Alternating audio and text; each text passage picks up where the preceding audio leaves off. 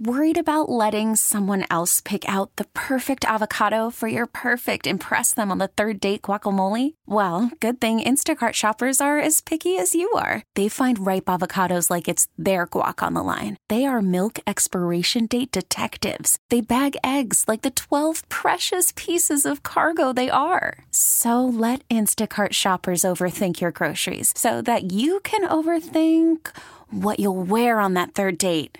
Download the Instacart app to get free delivery on your first three orders while supplies last. Minimum $10 per order. Additional terms apply.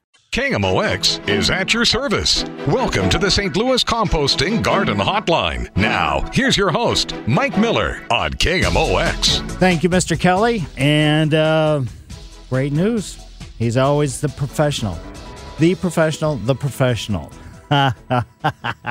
Let's see, a tip jar right here. Just put a tip in my jar. Yes, folks, if you have any questions or concerns or comments, 314-436-7900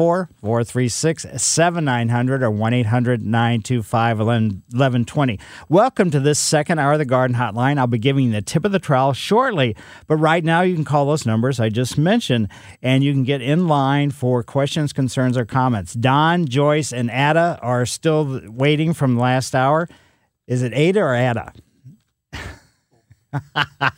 Anyway, thanks for having me on your show. Give a call and we can talk about plant selection, the cares, the ups and downs, and all arounds.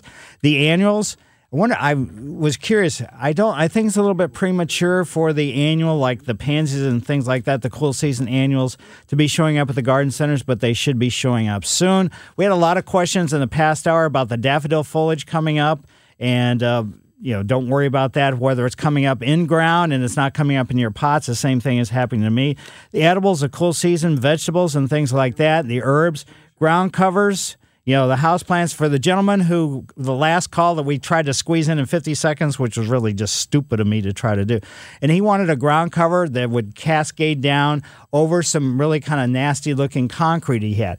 And I said Boston ivy, but Boston ivy is probably not the one that you should use. Maybe consider some of the English ivy, and it depends upon how far it is, because it's going to take a while. So don't expect it if it's more than a few, let's say 5 feet or so, for the any kind of ground cover to be expected to start at the top and grow and cover something without any ability to, let's say, get any kind of root system during the whole course of growing down over that concrete, is asking an awful lot of a ground cover. So my recommendation, as opposed to trying to grow a ground cover over the top of it, would be trying to maybe plant some shrubs at the top of it and use the shrubs just to screen whatever that concrete is that he was trying to block. Because I'm a little concerned, regardless of the type of ground cover, that it's not going to be able to grow the whole length if it's more than just a few feet of concrete that he's trying to cover. So that was, me trying to get the answer in really quick, which was dumb of me. I should have just said, we'll take your call in the next hour. So anyway, if you do have any questions, concerns, or comments about your roses, your water gardens, trees, shrubs, perennials, vines, lawns, those kind of things, you can give that call. Greg will answer the phone, and he will ask you for your first name and where you're calling from, and that's about all you need until you go on air, and then you can ask me your question. During the week, I do landscape consulting, which I call a walk and talk. If you'd like to have me come to your home, we can schedule it. And go to my website, MikeMillerDesigns.com. The homepage will have my email address and phone number. And just contact me, and we'll go from there. And now, tip of the trowel, special recognition for individual, group, or situation that's made an impression on me, and is brought to you by St. Louis Composting. 636-861-3344. Tip of the trowel goes out to probably 2 weeks from now, I guess. I'm sure it's 2 weeks from now. On March 17th, from 1 to 3 in Monroe County Annex, which is on Illinois Street in Waterloo. What they're doing is they're working with the University of Illinois Extension Forestry Program, and they're looking for the Illinois Big Tree Register. And what this does is list the biggest individual trees of the native species in Illinois, and they just kind of keep up and keep track of it. So Chris Evans is going to be there. He's the University of Illinois Extension forester. He's going to discuss the program and how to measure the big trees and everything else. So if you're interested in attending this, it is free and open to the public, but you do have to register.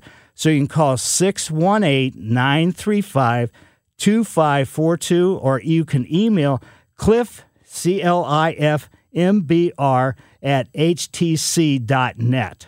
So this is something, Monroe County Annex on Illinois Street in Waterloo. You can get out there and try to find out the biggest native trees that are, you know, and just keeping, help the Illinois, you know, state of Illinois, just keep track of those trees. So another thing, too, you know, as far as the tip of the trowel goes, the orchid show is still going on at the Missouri Botanical Garden. That will continue to the 25th, so stay up and with that. Also at the Butterfly House, so you can Morpho Mardi Gras, so party on Mardi Gras at the Butterfly House. Morpho is just one of the types of butterflies that's in the Butterfly House. And then at the Shaw Nature Reserve, let's see, yesterday that was, you know, build a bluebird house. But on the 8th, the Native Plant School, pruning native trees, shrubs, and vines. That's going to be from 1 to 4 at the Shaw Nature Reserve. So you can just go to the Missouri Botanical Garden site, and it'll have the Butterfly House, which is in Faust Park. Shaw Nature Reserve is out in Gray Summit. And just, you know, look at all the various things. There is so much stuff going on, you know, through and about at these three different organizations. You will be amazed. So Mike Miller, KMOX Garden Hotline, back after these messages. Welcome back to the St. Louis Composting Garden Hotline with Mike Miller, sponsored by Allen's Tree Service on KMOX.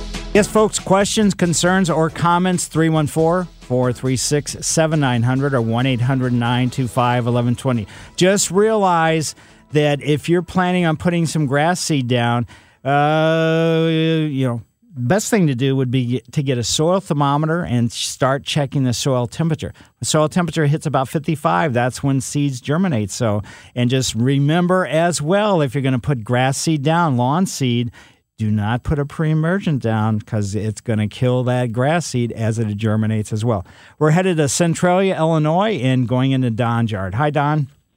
Hi, Mike. Thanks for taking my call. Sure. Hey, the question I have for you, is it too early right now to put the crabgrass prevention on the lawn, or should I wait another couple weeks? Well, the crabgrass, just like I was saying with the lawn grass, seeds is going to germinate, you know, the warm season, which crabgrass is a warm season weed. But at the same time, the forsythia is in bloom, and that's when the soil temperature is about 55. So you can head out to your favorite garden center and get a soil thermometer, or you can just watch for, you know, basically the forsythia, the yellow flowering spring shrub, to go into bloom and then put it down at that time.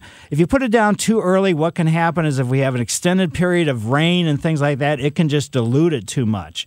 In theory, what a pre-emergent does is create a chemical barrier on the surface of the ground, and any seed that's underneath that then consequently gets killed as the seed, you know, cracks open and starts growing. So that's the disadvantage of putting it down too early.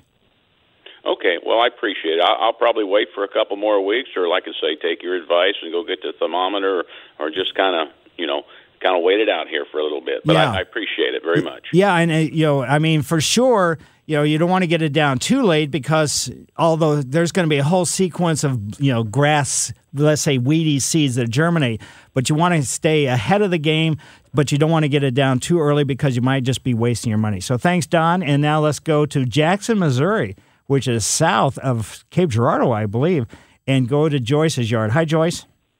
Hi, Mike. Thanks for taking my call. I had two questions. One of them was I have a small yard, and so I wanted to grow sweet potatoes, but I don't have room in my yard. So I've got about an 18-inch pot, pretty deep, and I was wondering if I could grow them in a pot.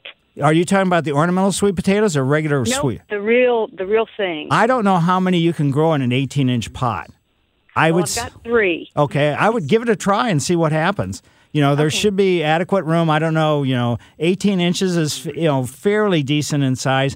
And just make sure that you know, don't let them, you know, get too dry or anything else. Uh-huh. And when you put them in, you're going to put them down, you know, let's say vertical. So in other words, you don't want to lay them horizontal. Just put them in vertical and make sure they're not touching each other and they're not touching the sides of the pot. So in other words, you want to have some potting mix all the way around each one of them and just kind of go from there. Okay, and my other question was I've got a beautiful knockout rose that I'm going to trim this weekend. Mm-hmm. But I had Japanese beetles on them last year, and if I put plant oil on them and keep that on there as it rains, will that keep the Japanese beetle from producing? And if I do get the Japanese beetle, what do I do with them? The Japanese beetles basically are grubs in the ground right now. Right. So the best thing you can do as far as controlling the Japanese beetles, at least in your own yard, is getting a grub killer. Okay. And put that down, so that will kill the grubs as they, get up near the surface. So that would be the best thing to do. There could be Japanese beetles that blow in from other places. You can't do too much about that. And as far as you can't continue, there is a horticultural oil. It's you're putting a dormant oil on the roses right now, unless you have fungus problems and other things like that, is not going to help control the Japanese beetle. But there is a horticultural oil that you could spray later on. But for the most part, most of the insecticides, unless you get a systemic type insecticide, have to hit the insect directly. So you can't just sort of randomly sort of spray and say, well, that should take care of the Japanese beetles because I've sprayed, even though you haven't sprayed them directly or you haven't sprayed it directly onto any kind of insect, whether it's aphids, whether it's spider mites or anything else. Okay. So when you see those little mites or whatever, you can spray it with something and it'll kill them automatically. Right. But you got to, like spider mites, you got to spray it on the underside of the leaf because that's where they hang out most often. Yeah. Right. Okay, well, that helps me a lot. I'll go ahead and get the grub killer because it's just in an area. It's not in my yard. It's in an area just with the rose and a couple other bushes. Right. But just realize that, the grubs are there. There's 5 different kinds of grubs here, and one of the grubs just happens to be a Japanese beetle. So they're just baby Japanese beetles is what they are. Okay. So I need to brush away the mulch and the leaves and put it down there and then put the leaves back on it? Yeah, you can do that, but, do the whole surrounding area because the grubs are not just going to be straight below where the rose is. Right. They'll probably be in that 6x6 area. Right, and they could be in your yard, too, even though you don't suspect they are. Oh, absolutely. Okay. All right. I sure will do that. Well, thank you so much. Yep. Good luck with that. And Ada lives in St. Louis. Ada, how are you today? Very well. Thank you, Mike, for accepting my call. Sure. What I'm calling about is that last year in July, the temperature was over 90, and my husband used Weed Be Gone to kill the dandelions. Ooh. And after a time, we saw the zoysia was in bad shape, and then we got crabgrass and grew about a half of our yard, so it looks terrible. So what can we do now? As far as the crabgrass goes? Well, yes, and as far as our zoysia. Yeah, the zoysia you're probably going to have to replant. Okay. So in other words, he fried it. It got baked. It was fried. Right. So in other words, it just baked it. Okay. And so consequently, what you can do is just... as far as the crabgrass, put the crabgrass preventer down. So in other words, that's going to be a pre-emergent. It's a little bit too early for it right now, but in another couple weeks, just put it down, and get that going. And as far as the zoysia, you're just going to have to buy some new zoysia sod or new zoysia plugs. Okay, and then just put it. But first, do the crabgrass preventer. Right, but the crabgrass preventer as a pre-emergent will not affect sod. It only affects seeds. Okay, I see. And do it in a couple of weeks or so? Yeah, wait for the forsythia to be in bloom, the yellow shrub, and then put it down at that time. Okay. Well, thank you very much. Certainly. Thank you. And Mike Miller, KMOX Garden Hotline, back after these messages. Welcome back to the St. Louis Composting Garden Hotline. Once again, here's Mike Miller on KMOX.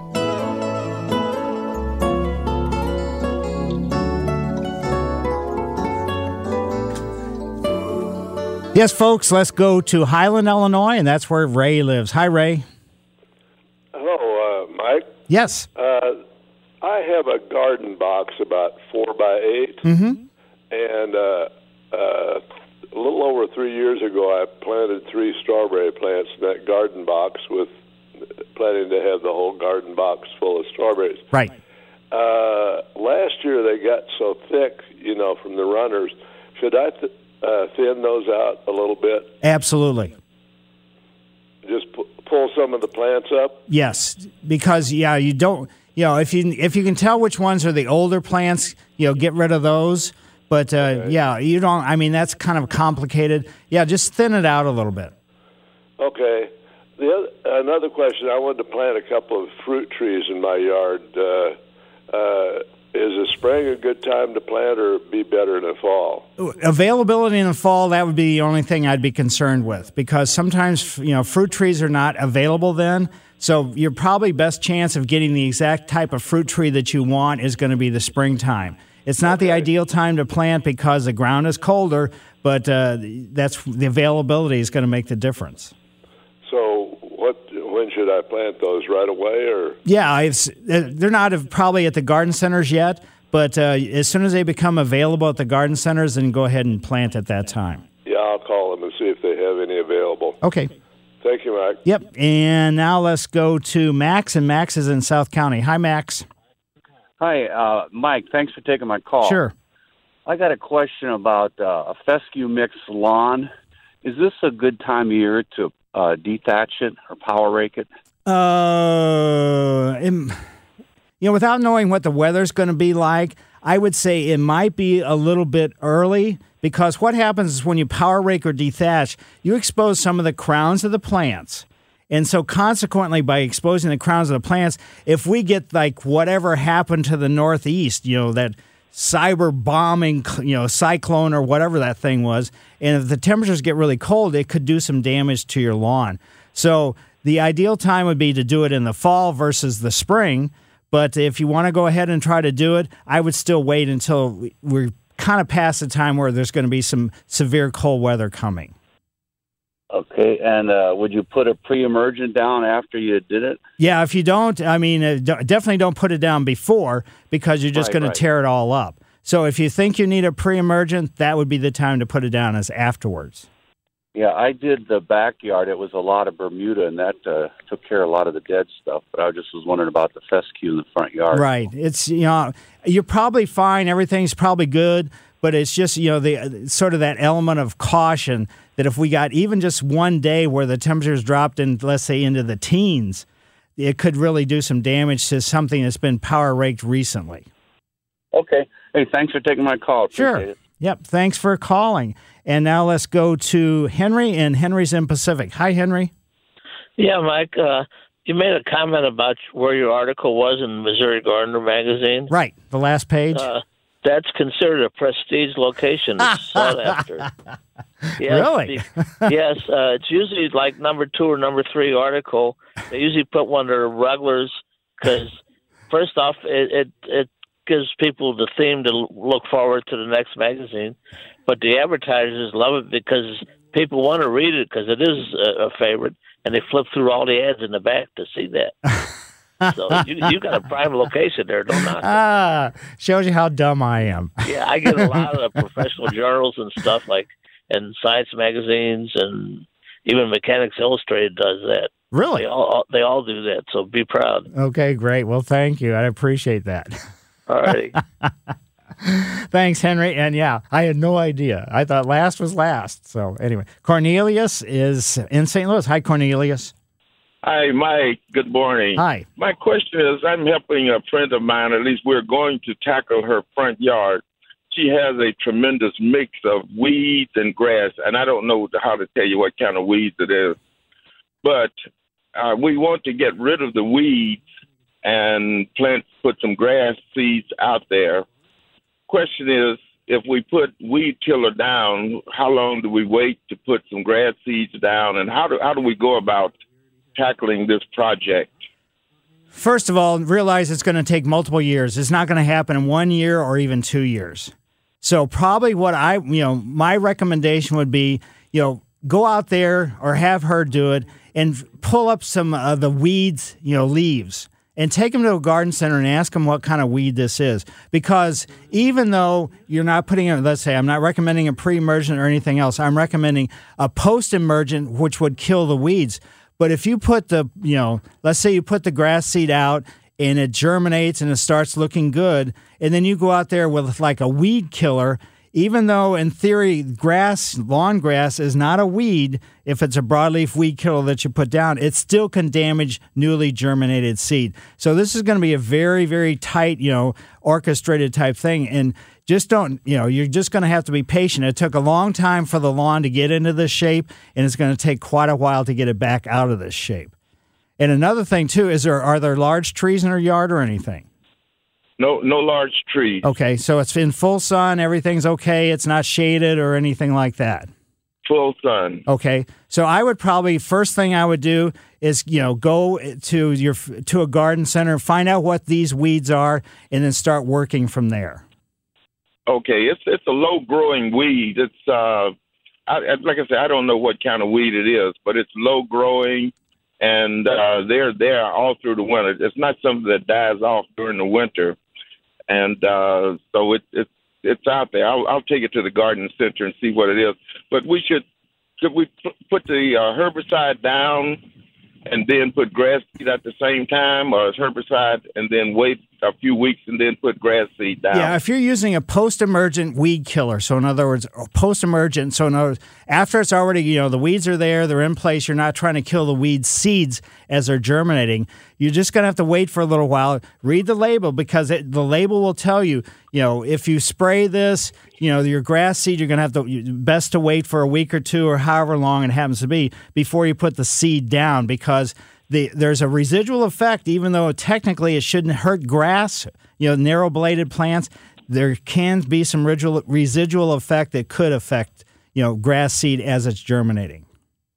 Okay. Should we, rake the lawn with a garden rake before we do that to give the seeds a place to get down to the soil? Absolutely. You don't have to use you don't have to scrape it really hard, and I'm hoping that the dirt or soil or whatever is in pretty good shape.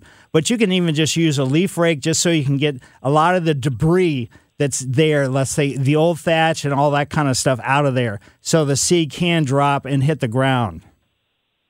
Okay, very good. Thanks a lot, Mike. I really like your show. Well, thank you, and thanks for having me on your show. Jean lives in Oakville. Hi, Jean. Hi. Thanks for being such a great teacher. My problem is I have this beautiful Christmas cactus. Ah. It's about 2 feet wide and a foot high. Whoa. My son told me to put it in a larger pot. Oh. But I'm thinking, could I transplant it and separate it into separate plants? You're kind of taking a chance doing that. Yes, it can be done. My recommendation would be to go to the Henry Shaw Cactus Society. The Cactus Society, has meetings every month at the Botanical Garden, if that's a little bit too much. But when you look at the Christmas cactus, when you pull it out of that pot, it's just going to be a huge wad of root systems. And so consequently, if I was going to do this, and what I would do is I would take the Christmas cactus after I pull it out of the pot and dunk it in some water. And that way, that may make it easier to tease the root system apart. Then I would take, you don't have to, have a digging fork from outside, a big one, but just some kind of hand fork, and just drive it down in between some of the stems and see if you can just start pulling the root system apart. The reason why I'm saying water first, because it may make it easier to get the root system apart. You don't want to drown it. You don't want to leave it in the water or anything else. But, if you go to the Henry Shaw Cactus Society meetings, they address those kind of things at the meetings. So if, they could give you some very specific information. Now, why do you want to pull it apart? Because it's so big. Well, and I thought if I could separate it, my friends admire it, and I thought I would give them one of them. Right. Well, if you want to just, share it with friends, what you can do is just cut some of the stems off. So in other words, how each little leaflet's connected to each other, just get like 3 or 4 leaflets, cut that off, and just lay it in a pot with cactus potting mix, and it'll root right there. Now, I know you probably want to take it apart and everything else, but it just could do some major damage to the root system. It could set your plant back if you're getting some good flowers off. I just hate to fool with things that are that are doing well. Well, I wouldn't do it without your advice. So I'll just get me a bigger pot and put it in. Yeah, and not too big, you know, only like an inch bigger than the one it's in. Oh, okay. So not a huge pot by any means. And just cut off little stems and share those with your friends in little bitty pots with, again, cactus potting mix. Well, this was given to me, it was just a few little sprigs, and I just put it in regular potting mix. Well, you could do that, but the cactus mix, you don't have to get that, but just, you know, potting mix is fine. Okay, now should I give it any plant food? You can go at your favorite garden center, and there is a type of fertilizer for cactus plants, and yeah, go ahead and just use that. Yeah. But again, if it's done well, don't monkey too much with it. No, I don't want to mess with it. Right. Nothing can ruin success like monkeying around with it. Yeah, but it is really a great plant. Oh, absolutely. It's unbelievable. Yeah, and it sounds like you've done a great job with it. That's why I hate to start saying, well, let's do some surgery and have some fun. And where I live, I don't get a lot of sun. Really? That's surprising. It's by a window. Wow. I get very little sun. Well, obviously it's just right for this one. Okay, well, thank you very much. Certainly. Thanks, Jean. Now let's go to Belleville, Illinois, and into Barbara's yard. Hi, Barbara. Hello. Hey, I've got two questions. One of them concerns some apple trees I planted about 7 years ago, and they seem to be growing straight up to heaven. They've never been trimmed before. Is it a good time that I could possibly trim them? Because it seems like all the juice is going into these branches that are going straight up. Yeah. First of all, do you know what kind of apple this is? Is this a dwarf apple tree, semi-dwarf, or a standard-sized tree? Standard-sized tree. So you're going to have to. So you've never had any apples on it, I'm sure. Correct. So you're going to have to wait 10-plus years before you're going to get any apple production at all. But, yes, I would start pruning it so the branches will go out laterally and not vertically.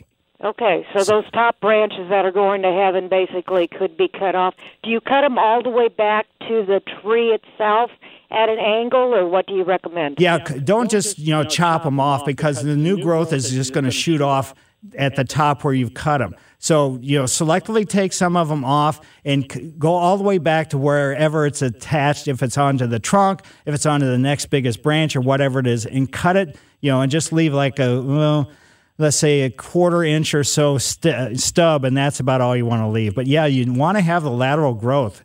Okay. Now, if they're the semi-dwarf, is it the same process? It's the same process, but you'll get fruit sooner. Okay. Dwarf trees, you'll start getting fruit about the 5 or 6 year mark. Semi-dwarf, 6 to 7 year mark. Standard-sized trees, you know, 10-plus years. Okay.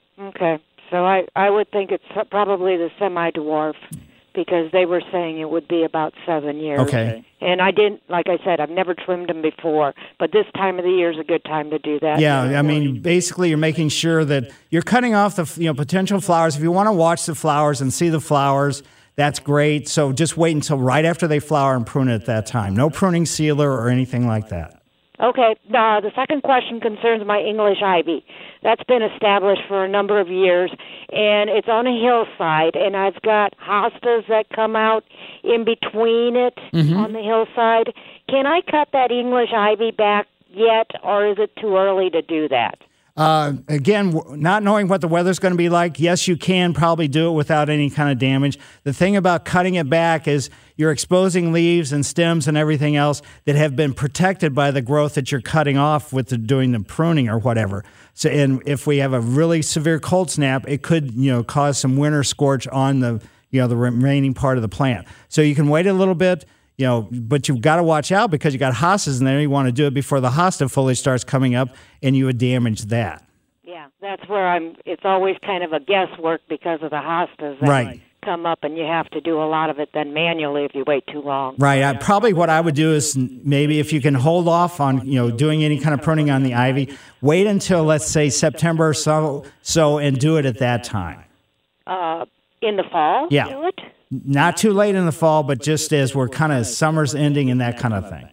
Okay, I always did it in the spring. Well, you'll keep doing it. If you've had great success, I can't argue with success. Yeah, but you could actually do it in the fall. Right. I always thought it would damage it more in the fall. Yeah, not. I mean, you don't want to do it too late in the fall because you want it to heal and get everything kind of back in order. Huh. Okay. Well, I appreciate your help. Sure. Well, love your show. Thank you. Well, thanks, and thanks for having me on your show. Mike Miller, KMOX Garden Hotline, back after these messages. Welcome back to the St. Louis Composting Garden Hotline with Mike Miller, sponsored by Allen's Tree Service on KMOX. As most of us, any of us, whoever, start, you know, this is gardening season starting or plant growth or whatever you want to call it. Be sure, even if you've used a product before, to reread the label before you make the first application, because certain things may have changed even in the past, you know, non-growing season. The company may have made some changes to it, because that is going to make a big difference on what the impact is going to be. I think it was last hour where it was 90 degrees, and somebody had sprayed a weed be gone in their lawn to get rid of some of the broadleaf weeds, which was fine. But when it's 90 degrees, that was too hot, and it burnt their zoysia. So, and burning, you know, a lot of plants can cause problems, you know, not only just from that standpoint, but lots of different other things. So timing, everything is crucial. If you're just going to take a, you know, devil-may-care attitude, then you might as well not even bother putting anything down. It's probably better for your environment and better for the plant material, too, that you're trying to save. So always read the label. And sometimes they are confusing. And if they are confusing, go to your favorite garden center, have them explain exactly what this actually means. Because some of it is difficult, even for me, like when they say, oh, put 1 cup per 1,000 square feet. What? What does that mean? I don't, you know. So just, I mean, I can figure, I know what it is. But those are the kind of things you got to find out exactly what to do, or else you could cause more trouble than good. Jane lives in South St. Louis. Jane, how are you today? Hey, I'm pretty good, Mike. How Great. Are you? Very good. Listen, I just wanted to ask you, can I trim my rubber tree plant? It's getting so large that bringing it in and out is becoming a real trick. So can I trim some of the taller leaves off before I sit it out this year? Oh, sure. No, there's no problem. I mean, in the tropics, it's a regular kind of tree. It's like an evergreen magnolia tree. So, yeah, you can do the pruning. It's not, you know, I mean, it shouldn't be any problems at all. Just make the cut at a 45-degree angle, and I probably would do it, you know, just realize there could be some sap flow, so you might want to wait till you get it outside before you actually do it, because a rubber tree means there's a lot of sap. So, in other words, in theory, they could tap it and make rubber out of it, but that doesn't really happen. I don't think I'm going to try that. Right. But I thank you for the information. Sure. Good luck with that. Yeah, it's great. I mean, I love hearing the success stories like with the rubber tree or the Christmas cactus or things like that. I mean, there's a lot of ways that things can go downhill kind of quickly. Frank lives in St. Louis as well. Frank, how are you today? Hey, I'm fine, Mike. Real quick question. Is it even remotely possible to plant a tulip bulb this time of year? You'll plant it. It may put out some leaves. It's not going to produce any kind of flowering at all. Gotcha. Thank you. So, I mean, it's, you know, you can do it. Probably better off to get it in the ground if you want to, or into a pot or something, because just kind of leaving it in the paper bag or however it's being stored right now is not going to, you know, it may sort of just diminish before you can get it in the ground next fall. Gotcha. Thank you very much. Yep. And also I want to mention there's a few more minutes of the show, but at 10 o'clock, Investing Sense with Andy Smith and Bob Richards. 11 o'clock, the HelaTech Foundation Repair Home Improvement Show with Scott Mosby. And then at 11:45, the Cardinals versus the Atlanta Braves. So all kinds of stuff coming up on KMOX. Mike lives in Oakville. Mike, how are you? I'm good, Mike. How are you doing? Very good. Great. Hey, I really do enjoy your show, man. How long have you been doing this now? My goodness. I think it's been 113 years or something. Okay. Well, I thought it was only about 100, but no, I really do enjoy your show. And a quick plug for St. Louis Composting. I buy a few loads there every year, so they do a great job. They do. Hey, planting a vegetable garden, I know it's, I'm probably jumping the gun, but we have a place about an hour south of St. Louis I'm headed now. I know it's early for the lettuce seeds and that, but am I going to do any harm? Because I really won't have a weekend open for another 3 or 4 weeks. I want to put some lettuce seed, beet seeds, carrots, parsley is, what do you think? Those should be fine. The thing I would say don't plant is like tomatoes and the warm season stuff, but the things that you mentioned are all cool season, especially lettuce. Okay. The cabbage plants, I read on the Missouri Extension that you can put cabbage plants in now. Do you agree? Yes. They're cool season, too, so you want to get them in the ground while it's still cool, and you're going to be harvesting them right as the weather starts warming up, so let's say mid-June or something along that line. Yeah, we did it last year, and it really did good, but we planted them about a week or maybe 2 weeks later than now, but I'm going to go for it. So, great, Mike. I appreciate it, bud. Thanks for your show. Well, thanks. Have a great day. And it sounds like your soil's prepared and everything else, because that's what I was going to recommend for, any kind of vegetable garden or this edible garden circumstance, especially if you're not living there to watch it and monitor it, on a daily basis. Really well-prepared soil is going to make a huge difference, but it sounds like you're already doing that. Steve lives in Edwardsville. Steve, how are you today? Hey, real good. Got a quick question. I live in a rural area of Edwardsville area where there's no restrictions on as far as burning leaves, anything like that. But I've got a 4-acre place with a lot of zoysia. Is it too early to burn it? And if it is too early to burn it, I've never burned zoysia before, but is it too early to do what I've done every year, what you said is give it a crew cut to get the dead thatch off of it? Right. So if you're going to burn it, then you don't, basically what that does is get rid of the thatch. That's what the old school stuff, was all about. It's just, legally you can burn. I think most of Illinois can burn, but that's a certain specific times. If you can burn, before the, the new growth starts greening or before the zoysia starts greening up, that's when you want to do the burn. So then after that, then there should be no minimum amount of debris left over. So you should be okay. Okay, but it's not too early. I can go ahead and do that now. Yeah, I wouldn't, environment's right, so. Yeah, I keep, probably 5 times today I've said something weather dependent if you do it, and you're exposing some of the crowns, on the zoysia by getting rid of all the thatch. If we get a severely cold area, period of time, then it could cause some damage to the zoysia in that area. So a person would maybe be better off waiting another 2-3 weeks? Yeah, probably. I would probably wait until, let's say, winter's over, which is what, March 20th or something along that line? All right. No, that's good information. But and the same thing if I decide not to burn, to give it the crew cut like I've done every year, and you've recommended wait that same time period somewhere around the first part of first week of spring, somewhere around that. And that's just, because you're cutting it, and even though the new growth may have started by then because we're going to be nothing but warm weather like today, but you're not going to really damage that new growth at all. All you're getting rid of is those brown blades, those tan blades, and consequently, that's what you're trying to get rid of anyway, because that's potentially fungus problems and other things as well. And what height would you cut? I know you've said it before, but I always forget. But if I'm just going to shave it off.